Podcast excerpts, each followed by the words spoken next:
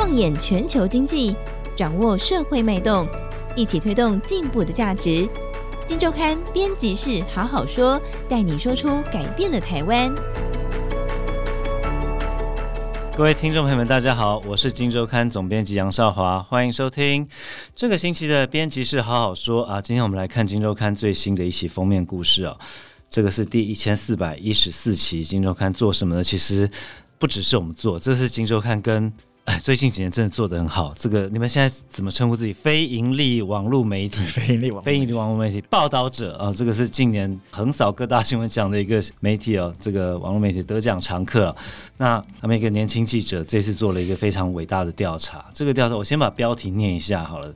这个前标叫做“台湾工具机绕道土耳其流入俄罗斯军工业”。军工业有机敏产业啊，哈，这个出口禁令下的红线交易。今天跟我们一起聊的是报纸我们的记者易安，易安好，主持人少哥好，那各位听众朋友大家好。对，易安，因为他毕竟不是在我们今天看编制内，所以稍微生涩一点 点，但没有关系。这次报道他做的非常好啊，这个在我们来看是应该会引起蛮大的一个回响的一一个报道。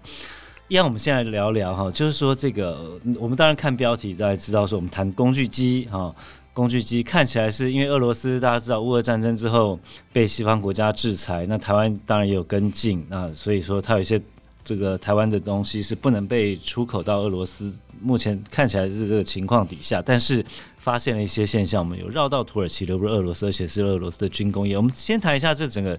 我们刚刚讲这段出口禁令的背景到底是怎么一回事，好不好？易安。嗯，好的。嗯，其实出口禁令一般我们讲禁令，但禁令这个词其实不够精准，比较精准应该是说出口管制。因为在出口管制是的规范之下，原则上，呃，政府并没有完全禁止某一些货品出口，只是说如果你在这个管制范围之内，你如果要出口到特定国家，你会必须要先申请一个出口的许可。那比较特别的是，其实呃，从乌俄战争爆发之后，国贸署台湾的国贸署其实原则上是不会核发任何出口许可。哦，对，所以所以实质上就是等于是禁令，没有错。对对对，对。那在呃，我们现在。这一期在谈这个出口管制公布之前，其实原本台湾就已经有一个出口管制，是针对军商两用的货品。是对，那这个货品的管制其实本来就有包含工具机。对，那只是这个管制其实原本管制的范围是比较小一点点。那所以台湾其实，在二零二二年大概四五月的时候，针对俄罗斯有一个扩大管制的一个清单，其实基本上是跟随美国。啊，你如果去看那个清单，跟美国的 CCL 就是商品管制清单，就会发现其实很大一部分都是直接翻。照抄过来的是是，是对，但比较特别的是，我们台湾在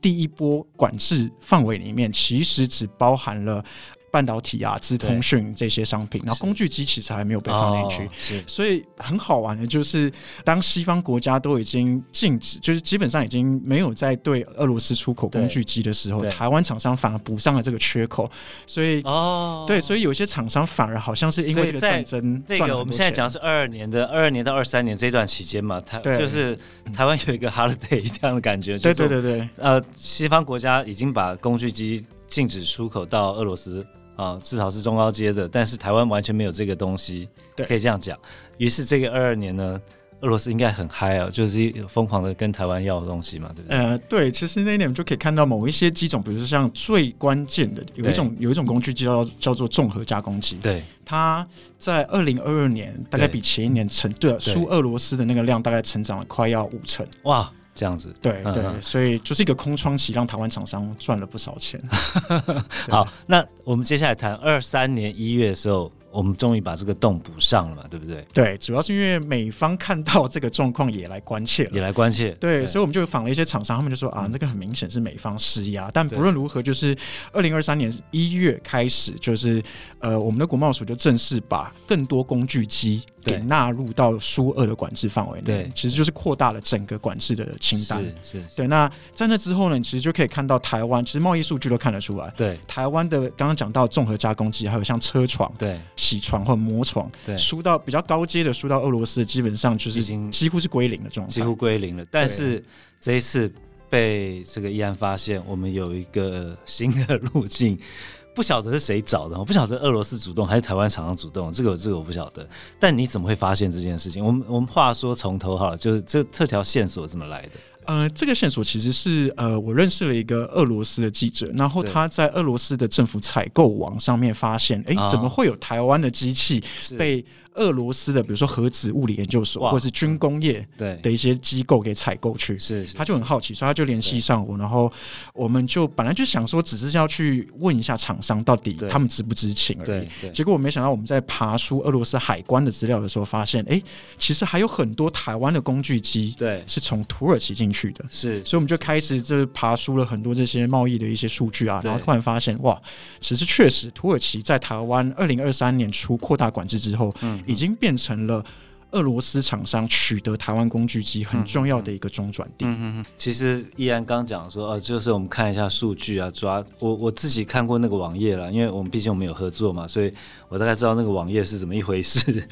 我觉得那不是一般人可以看的，老实讲了，那个有花了多少时间？因为先不要讲俄文好了，你光是从里面要看出这个可能是台湾公司，我觉得都不是那么一件容易的事情。依然，你可不可以讲你花了多少时间在看？嗯，前后这个调查大概做了看三个月的时间。那主要就是就像刚刚少哥讲的，它难就是难在，因为其实我自己不是学机械出身的，对，所以我一开始要去看这些资料的时候，有一个很关键的点是，到底他们有没有违法？对，那有没有违反那个出国出口法规？你就必须要先了解这些工具机它的规格是什么，你才知道它到底有没有违反那个标准嘛？是是，所以我就要回过头去先去找，我去找了高职机械科的那个参考书。去读工具机的原理，天哪，它的工作原理还有哪些种类？对，那读了之后呢，才能看得懂我们现在出口管制的那个。你比我想的还难呢，这个，因为因为我我是因为看俄文，我还 Google 翻译一下，我发现这个真的不容易。对，我就觉得，我就在想，你们那段那个一定是非常辛苦的一个过程。对对对对，所以就是怎么简单说，就是我可能就是要去把。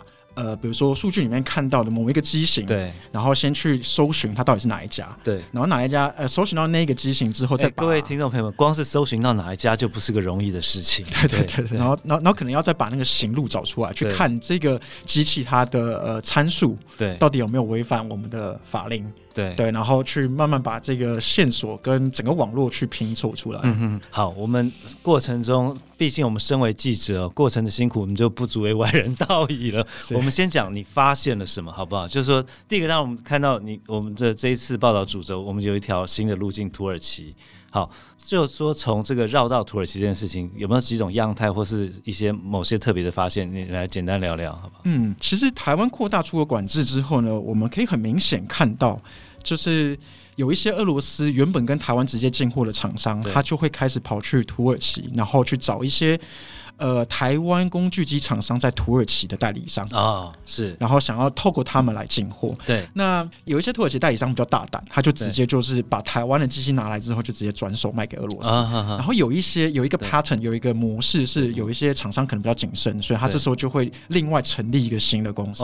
用来专门出口到俄罗斯去。是对，那。大概就是这几种模式，不过我们有打电话去给台湾的厂商去做查证嘛。对，那通常台湾的厂商都会跟你说，他们就是卖断给土耳其那边，他们后续的流向他们不知情。对，那也有一些厂商他们会私底下跟我说，其实他们知情，但他们也觉得自己无能为力。是是是，对，我很好奇哦，像我们当然可能没有之前没有细聊这一段。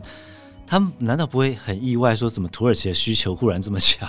其实所有人都呃，我们访的大部分厂商都有意识到这件事情，他们也都觉得哇，真的，今年土耳其的怎么需求突然变这么大？对，但对，嗯，毕竟钱送上门来。对，而且其实业界早就盛传，就是大家其实都知道啦，俄罗斯如果要机器拿不到，就会跑去土耳其买。哦，所以我相信，其实大部分台湾厂商心里都是有数的。嗯。对，这是一条。其实大家如果有兴趣的话，可以多看看这一期的报道。土耳其绕到这一条，另外我知道，就是说，即便是没有在我们管制清单内的这样的一个机型或者说机种，它当然可以卖到俄罗斯，在二三年的时候，不过它流向的是被美国老大列为黑名单实体清单的公司，其实这一样危险。我们有抓到这个案例，对不对？对，没错。嗯、其实我们这一次就大概举了三个案例，那这三个案例就是来自我们刚刚有提到的美呃俄罗斯有一个呃政府采购网，对，那那我们就从里面就是抓到至少三家台湾厂商有把机器卖到俄罗斯去，就是不管是透过第三地还是直接卖过去，对，这个机器最后都流入了呃，像比如说有一家公司，他们是在生产那个导弹系统，就是你知道导弹它需要很精准的瞄准，所以它需要有一个空地理空间的一个。对，呃，一个处理的系统，对，所以有一个公司，它是专门在做这个导弹系统的，对。然后还有两家的那个，然后都是在二三，你说的这家，对对对，都是在二三年，二三年大概六七八九月这段时间买到台湾的。对台湾的工具机，嗯、然后还有另外两个是比较特别的，就是台湾的有一种工具机叫做线切割型的放电加工机，它比较复杂。那它我可能可以稍微跟大家简简单介绍一下它的原理。对，就它跟一般我们知道的什么车床铣床不一样的地方在于，嗯、车床铣床是直接用坚硬的刀具去做。金属切割嘛，所以你才可以把一块金属切成你想要的形状，比如说 AK 四十七还是一颗导弹啊。是可是呢，放电加工机它的特色，它不是用切，它不是用金属刀去切，对，它是用呃，它把金属放在一个溶液里面，然后直接用电极。放电的方式，然后用有点像是用侵蚀的方式去把那个金属侵蚀成你想要的样子啊，所以它是做那种比较细微的，这种会比较细就是了。对对对对，所以 也是因为这个原因，所以其实台湾我们的我们的规范其实照抄美国跟日本也都是一样的规范。对，就是这种工具机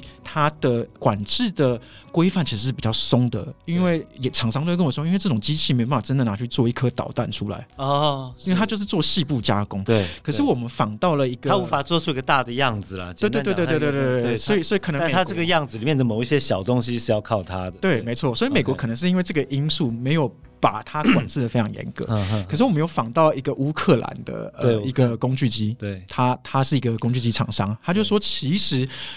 对于现在俄罗俄罗斯来说，台湾的现切割放电呃现切割型放电加工器反而更重要，为什么？原因是因为。呃，我们现在比较近的、比较严格那些什么高阶的车床、铣床啊，对这些东西其实中国已经开始有在做，因为台湾有很多厂商已经到中国去设厂了嘛，对，所以其实中国现在慢慢做出来的车床、铣床已经跟台湾品质快要差不多。啊，所以台湾不卖它没关系，它可以跟中国卖。对，可是放电加工机这个类别很特别，它是一个非常非常小众的市场，全世界只有瑞士、日本跟台湾有在做。啊。嗯、对，所以，呃，如果台湾今天，因为瑞士跟日本已经不出给俄罗斯，哎，瑞士跟日本也不出是不是，也不出，即便美国没有把它列进清单里，对他们也都不出，这个是非常特别的地方，他们，可能真的是非常非常谨慎，也有可能他们的那个、嗯、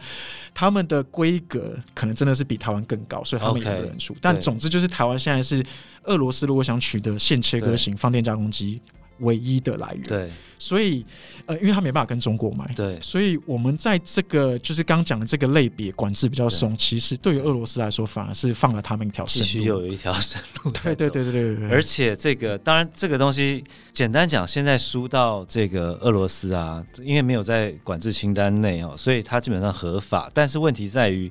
最后的买家，刚依然讲到是都是机敏的，这个都是很呃军工业了。而且都是美国的黑名单，嗯，甚至还有两家其实是核子物理研究所，对，所以呃，我我觉得对我来说比较震撼的是，就是台湾人可能一直以为自己是在站在美国那一方，至少在乌克兰，这是在俄乌战争这件事情里面，我们是站在乌克兰跟西方盟友这边，可是实际上我们的工具机厂商可能在。不知情的情况下，不小心帮了俄罗斯一把。嗯、对，你刚刚讲到一个重点，因为我我看你这次访的几家台湾的厂商哈，大概就会主要的说法就是说我真的不知道最后的买家在哪里啊，嗯、大概是这样，或者说哎，我已经没有跟他往来了，就禁令出来之后我没有跟他往来了，那我只是还是有出货给某个经销商，那我不知道他最后卖给谁这样子之类的说法，嗯。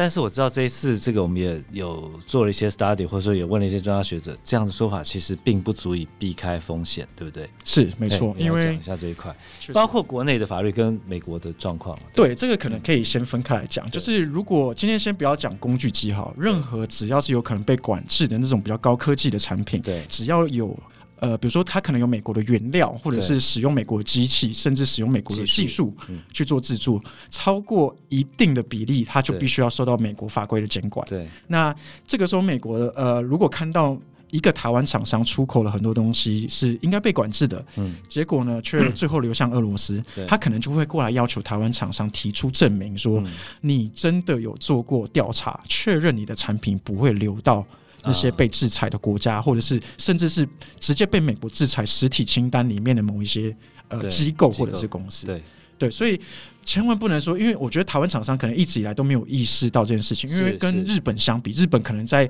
呃苏就冷战晚期，可能在